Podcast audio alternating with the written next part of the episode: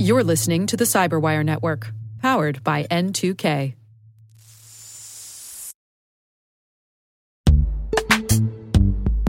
This episode is brought to you by Palo Alto Networks, the leader in cybersecurity. As A I-driven attacks increase, organizations can't afford to have network security that's stuck in the past. Discover how Palo Alto Networks can help you predict what's coming and proactively secure against it with a zero-trust, A I-powered network security platform built to secure whatever, whenever, wherever. To learn more, visit paloaltonetworks.com slash network security platform.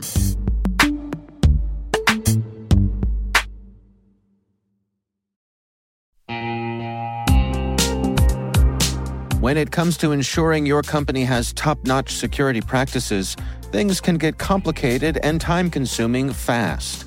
Now you can assess risk, secure the trust of your customers, and automate compliance for S O C two, I S O twenty-seven thousand one, HIPAA, and more with a single platform, Vanta. Vanta's leading trust management platform helps you continuously monitor compliance alongside reporting and tracking risk. Plus, save time by completing security questionnaires with Vanta A I. Learn why thousands of global companies use Vanta to automate evidence collection, unify risk management, and streamline security reviews. Watch Vanta's on-demand demo at vanta.com slash cyber. That's V-A-N-T-A dot com slash cyber.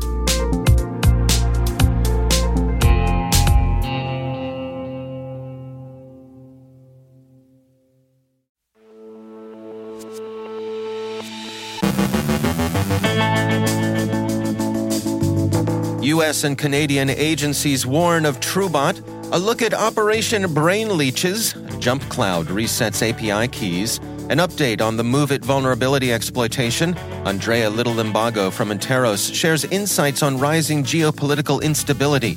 Our guest is Mike Hamilton from Critical Insight, discussing what you need to know about NIST two point oh, and O S C E trains Ukrainian students in cybersecurity.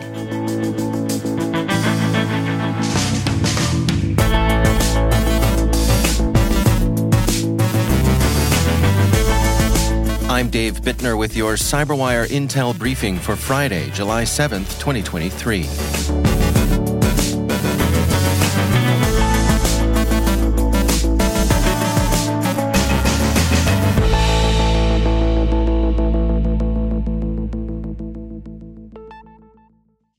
U S Cybersecurity and Infrastructure Security Agency and its partners, the F B I, the M S I S A C, and the Canadian Centre for Cybersecurity, have issued a joint cybersecurity advisory outlining a spike in new variants of the Truebot malware.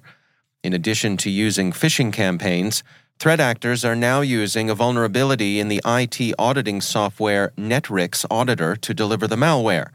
The advisory contrasts the current wave of infestations with what's been seen in the past, stating, previous Truebot malware variants were primarily delivered by cyber threat actors via malicious phishing email attachments. However, newer versions allow cyber threat actors to also gain initial access through exploiting C V E twenty twenty-two dash three eleven ninety-nine, a remote code execution vulnerability in the Netwrix Auditor application, enabling deployment of the malware at scale within the compromised environment. The initial infections are established through either social engineering or malicious redirection. The advisory goes on to explain, based on confirmation from open-source reporting and analytical findings of Truebot variants, the authoring organizations assess cyber threat actors are leveraging both phishing campaigns with malicious redirect hyperlinks and C V E twenty twenty-two dash three eleven ninety-nine to deliver new Truebot malware variants. The advisory offers extensive advice for risk mitigation, including detailed indicators and preventative measures organizations can apply. C I S A also urges organizations to exercise, test, and validate their security program against the threat behavior displayed in conjunction with Truebot's deployment. The joint advisory makes it clear that TrickBot is an information stealing kit used by the ransomware gang Clop and other threat organizations to gain access to and exfiltrate victims' sensitive data. Clop is, as regular listeners will know, a Russian-speaking gang motivated principally by profit but also given to acting against targets in states viewed as hostile by Moscow. Effectively, they're privateers, and nowadays, states viewed as hostile by Moscow amount to a pretty rich target set. In another issue affecting the software supply chain, researchers at Reversing Labs have discovered more than a dozen malicious packages in the N P M open source repository. The packages are designed to target application end users while also supporting email phishing campaigns targeting Microsoft three sixty-five users.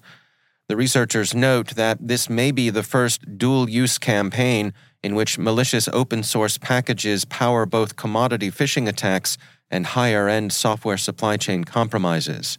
The packages impersonated legitimate N P M modules such as jQuery and had around one thousand downloads before they were removed. JumpCloud is resetting A P I keys for its clients' admins. The company released a statement yesterday that said, "Out of an abundance of caution relating to an ongoing incident, JumpCloud has decided to rotate all application programming interface keys for JumpCloud admins. These keys are used for authenticating a user or application and are commonly used in IoT products. The keys are static, which means they're stored on a system or device and have to be manually changed or rotated. In some cases, changing a static key is referred to as rolling codes. The A P I key rotation seems to specifically affect admins, as the company's instructions on its support page are geared towards them or command runners. Details on what prompted the rotation are scarce, but for now, JumpCloud is urging customers to reset their A P I keys for enhanced security. Shell Global has disclosed that it had sustained a data exposure incident via exploitation of the third-party MOVEit transfer vulnerability that has afflicted other organizations.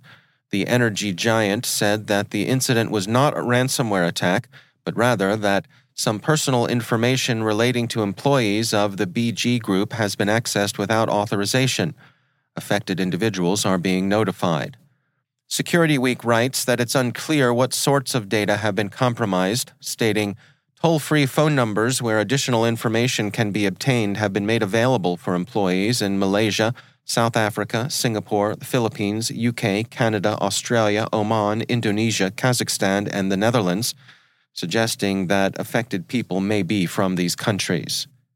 TechCrunch notes that while Shell has said it wasn't hit with ransomware, the company may well have been the target of attempted extortion by the Clop gang, which has been behind most of the publicly known exploitation. That need not have involved ransomware in the traditional sense, that is, malware that renders the victim's files inaccessible until they pay, and it may have amounted to a threat to dump stolen personal information.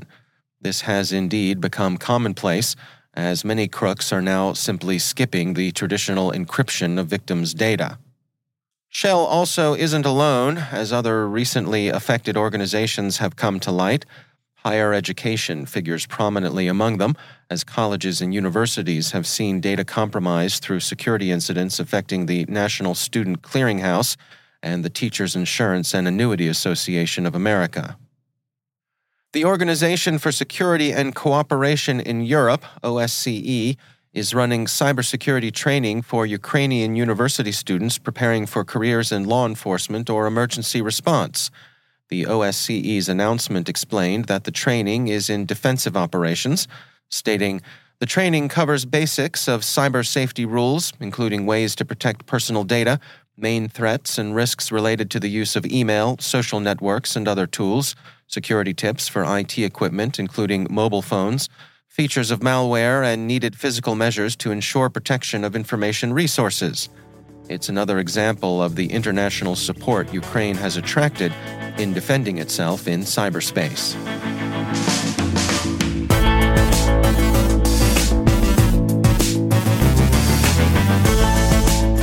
Coming up after the break, Andrea Little Limbago from Interos shares insights on rising geopolitical instability. Our guest is Mike Hamilton from Critical Insight, discussing what you need to know about NIST two point oh. Stay with us.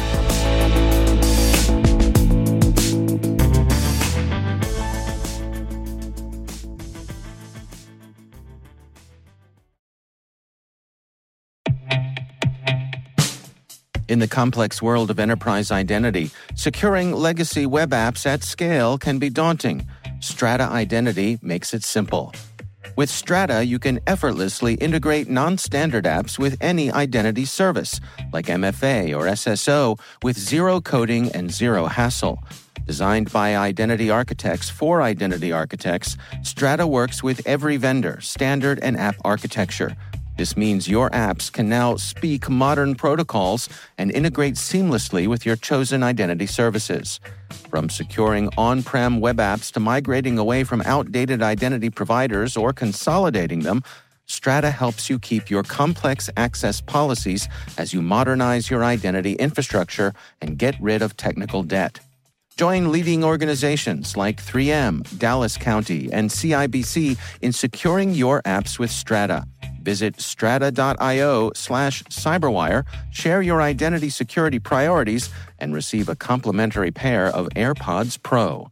Offer valid for organizations with over five thousand employees. Connect today at strata.io slash cyberwire.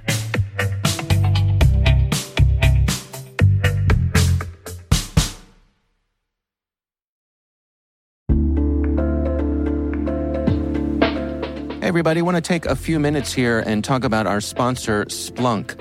You know, you need to keep operations humming around the clock, but potential disruptions are everywhere. Splunk helps you predict problems and find and fix issues fast, so you can reduce risk and ditch downtime. The world's largest enterprises rely on Splunk's unified security and observability platform to become more efficient, resilient, and innovative. With Splunk, you can react quickly, evolve faster, and be ready for anything. Stay ahead of disruptions. Learn more at splunk.com slash resilience.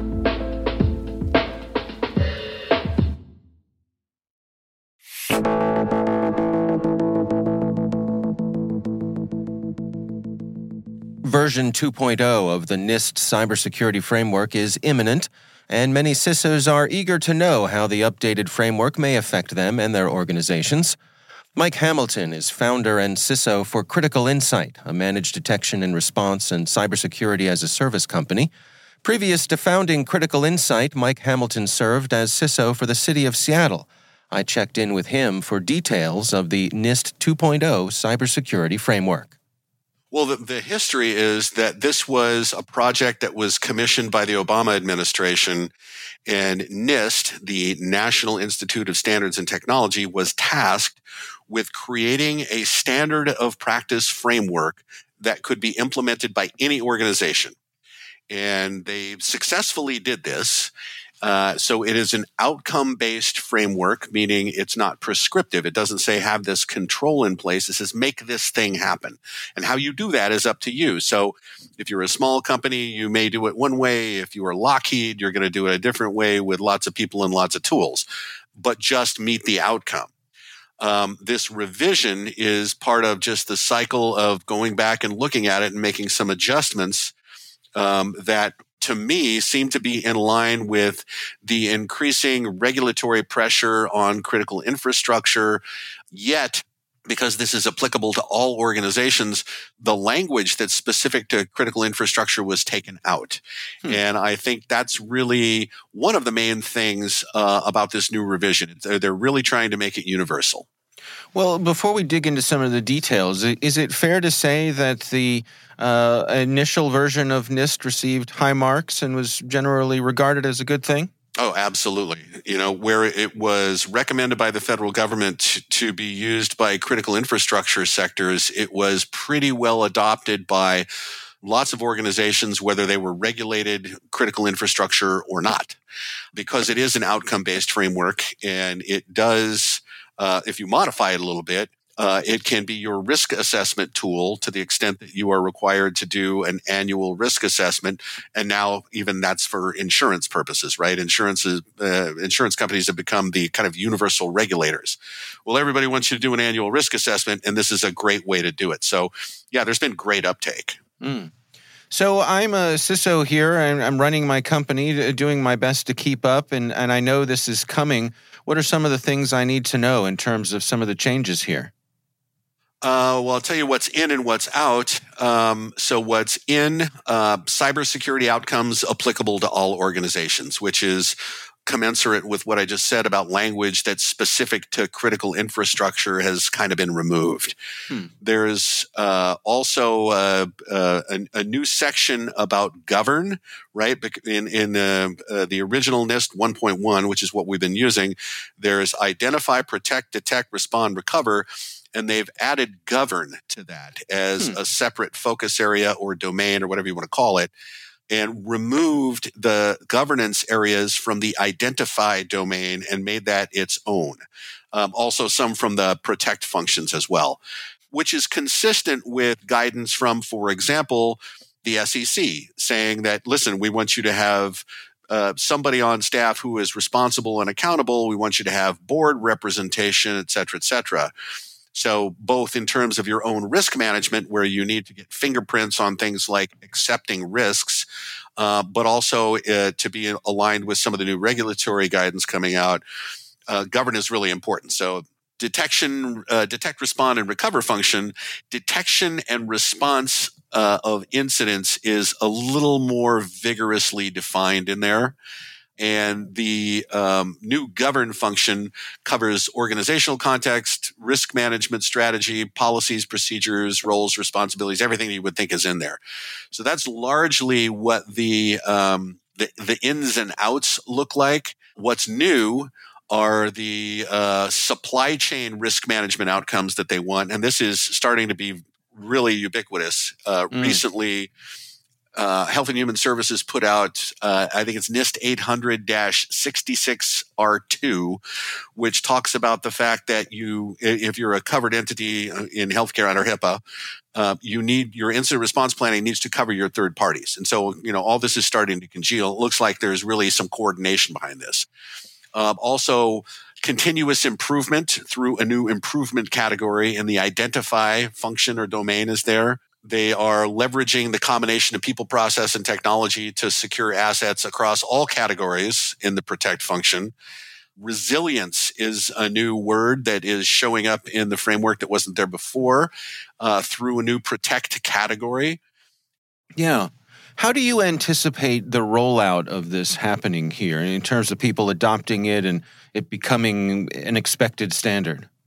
Well, there are a couple of ways that can happen. And the one where the federal government has leverage is in the critical sectors. And so new guidance has been provided to pipelines, water, uh, uh, maritime ports through the Coast Guard, uh, rail, aviation, Uh, smart cities, and they're all—they're not requiring this, but it's being strongly advocated as your method of determining what your gaps are in meeting the desired outcomes, and therefore what your corrective action plan would look like. And if you take that a step further, how you would budget for that. Uh, this is the way that we use the tool with our customers. We end up with a risk assessment, a corrective action plan, and budgetary asks for uh, all the gaps that we need to close. And so I think for the critical sectors, th- th- it's going to be a no-brainer. There's going to be uptake there. When we start talking about non-regulated or, you know, non-critical sectors where the government doesn't have that kind of oversight, because there is a, a push by the federal government to make sure that when the federal government buys something, it has an enormous power of the purse. And so they can hold organizations they do business with to a standard, and this is becoming the standard. And if you are a business that does business with someone who is a D O D contractor, this cascades down to you as well.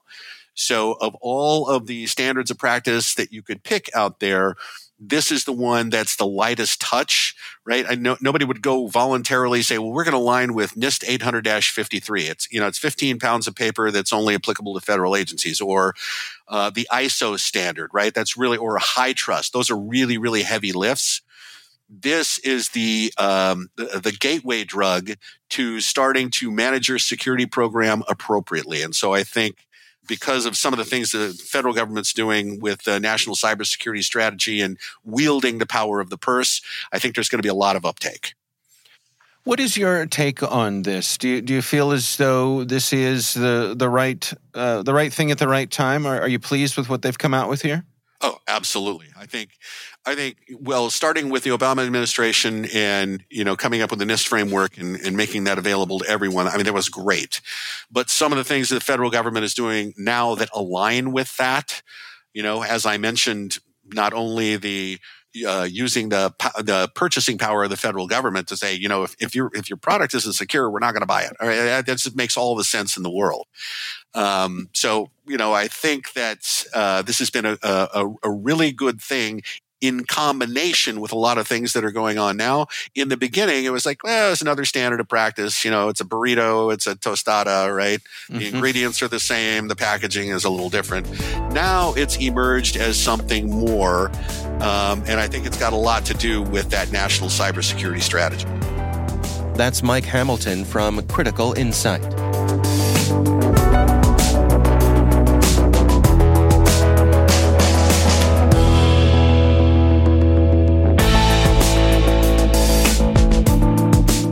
There's a lot more to this conversation.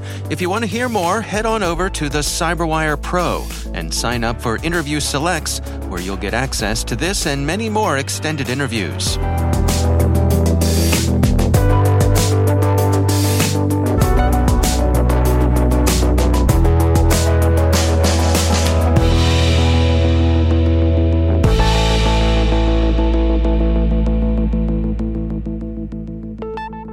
And it is always my pleasure to welcome back to the show Andrea Little Limbago. She is Senior Vice President for Research and Analysis at Interos. Andrea, always great to welcome you back. Um, I, I want to discuss with you today looking at where we find ourselves when it comes to global politics and policy and how that affects folks in cybersecurity. I know that's a big topic, but uh, I'm counting on you to, to bring it home for us here. What are your insights? Yeah, it is. It is big topic, but it also is one that I think uh, is not getting quite as much attention as it should. And there's a whole range, I think, I think to your point, of, of issues on the, on the global front that have direct implications for for cybersecurity. Uh, one would be you know, the, the growing data privacy laws and cybersecurity laws are being uh, passed throughout the globe. And in many regards, it's, that's welcome news for better data protection.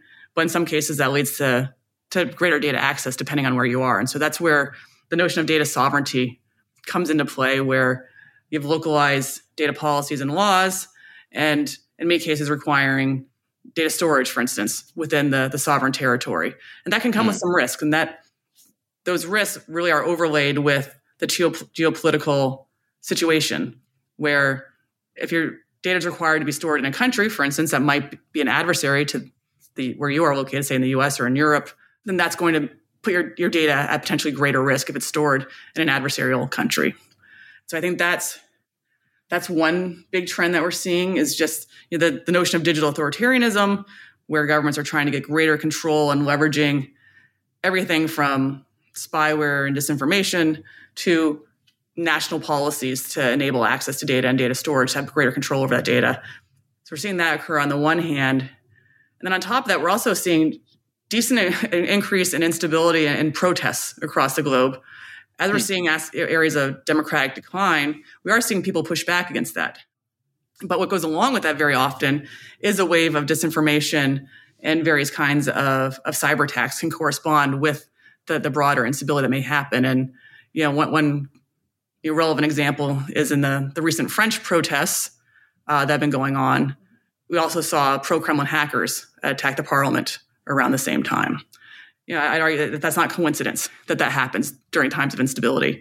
Um, we also see during times of elections, uh, greater cyber attacks and disinformation campaigns really causing a lot more instability within countries. So you see that going on as well, where this instability is basically exacerbated due to the cyber threat landscape. What about instability in a platform itself? And I'm thinking specifically of Twitter here, where You know, I think for a long time, we kind of knew what we had with Twitter. We knew what it was good at and what it was bad at, and, and we knew how to navigate it. And it seems like, uh, you know, lately with uh, the new uh, the new management there, that it's there's been a whole lot of chaos injected into that. And, and as a global provider of information, it seems to me that's got to have an effect on things as well. Uh, I, I think it does. And what, what's interesting is really the, I think there's a big transition going on in the social media landscape as well. So I, I'd, I'd argue, you know, a year ago, especially in the security community, we leveraged Twitter a lot for information, but we also have seen a massive exodus from Twitter from in the cybersecurity community uh, with some of these shifts. And so it's no longer the, the, the source of information that it, that it once was. And given that, and I think that's happened in different spots, that there are communities that no longer view Twitter as, as that source of information. So they're looking elsewhere. And, you know, one of the key places many people are looking at is, is TikTok. And so we see that going on as far as uh, Congress reviewing whether to ban TikTok. And we see across states, across, within the United States, many government, state governments are banning the use of TikTok by its employees for concern, for security concerns. So that's also, you know, another side of it was where you do still see Twitter being used a bit, but I think that's decreased. But it, it still is definitely a concern, and different parts of the globe depend on different social outlets, social media outlets. And so they are definitely still being leveraged. And even, you know, Facebook is still quite a big source of information globally. Um, I, I think we see it maybe not as prominent in the U S as, as it once was, but in many countries it still is the, you know, main source of information. And that's where we still see plenty of disinformation campaigns, plenty of malvertising, and so forth. So it's still very much so is a platform that can be abused to help prompt and instigate greater instability. You know, as, as we track the, the ups and downs around the globe when it comes to the rise and fall of, of democracy and communication and disinformation, is it fair to say that right now we're in a little bit of a trough here? Uh, I hope we've reached the low point. And that we are going to, we are going that's, a good, that's a good way to spin it. That's that's a positive. That's a positive spin. I love yeah. it. That would be great if we're at the, if we reached the rock bottom of it, and we're now going to be back moving in, the, in a better direction. But it has. It's been on decline for about fifteen years. That alone is is a big source of instability. But I do think, you know, on the one hand, we're seeing a lot more protests against governments, and that's everywhere from the, if you remember the protests in Canada last year that blocked some of the the routes in between the U S and Canada. Mm-hmm. Um, India had enormous protests over the last few years. I'd like to think that's that's indicative of greater engagement, which is what democracy requires. And so that on the one hand, the protests do lead to some instability. We see, you know, Peru, Nigeria, we see in France right now. But ideally, it will hopefully lead to stronger democracies through greater civil engagement.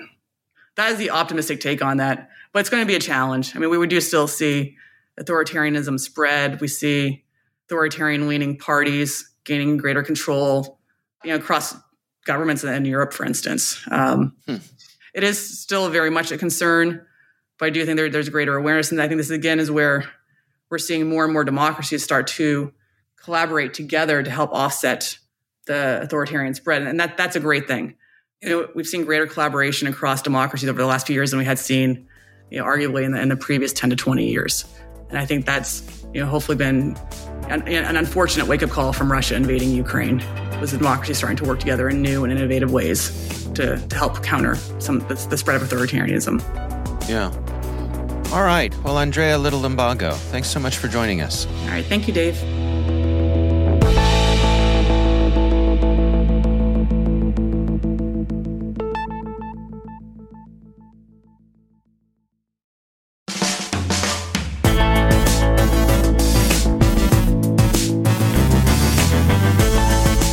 And that's the CyberWire.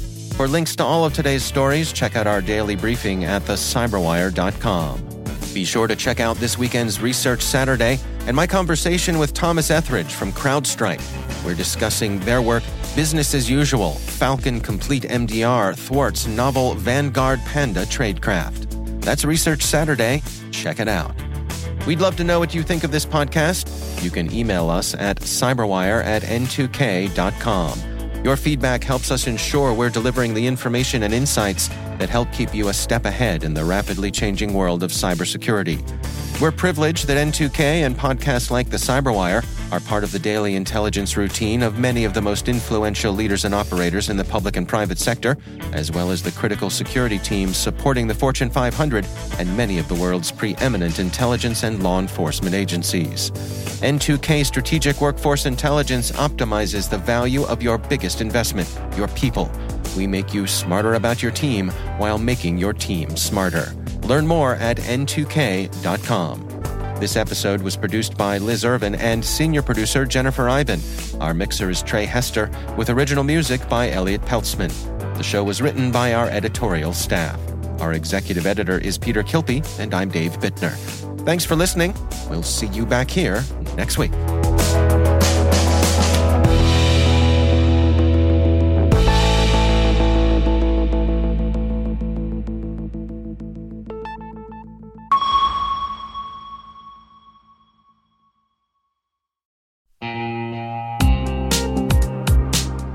Managing the requirements for modern security programs is increasingly challenging and time-consuming.